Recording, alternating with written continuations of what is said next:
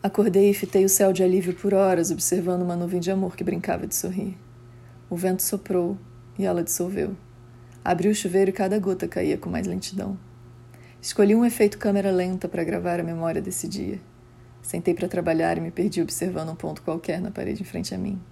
Pés gelados, mente avoada, respiração leve, suspiros no forno para a sobremesa. Hoje esqueci até de esquecer. Quase virei fumaça misturada ao oxigênio e respirei a mim mesma. A exaltação foi do espírito, a distração da alma, a pureza morou nos pensamentos e a dispersão fez virar pó as ideias. Esta aqui não. Esse texto veio meio sem querer, numa espécie de psicografia do além, mas quase esqueci de fazê-lo, é claro. Foi um esquecimento só o dia de hoje. É que Netuno retrogradou em harmonia Mercúrio retrógrado, ambos no elemento água, sensíveis, empáticos, artísticos, lúdicos e poéticos. Deu uma letargia, um alívio, uma preguiça, uma vontade de nada num universo imaginário rico de tudo.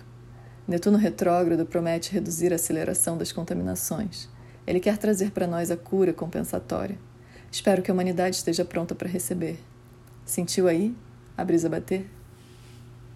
Beijos, Ana A.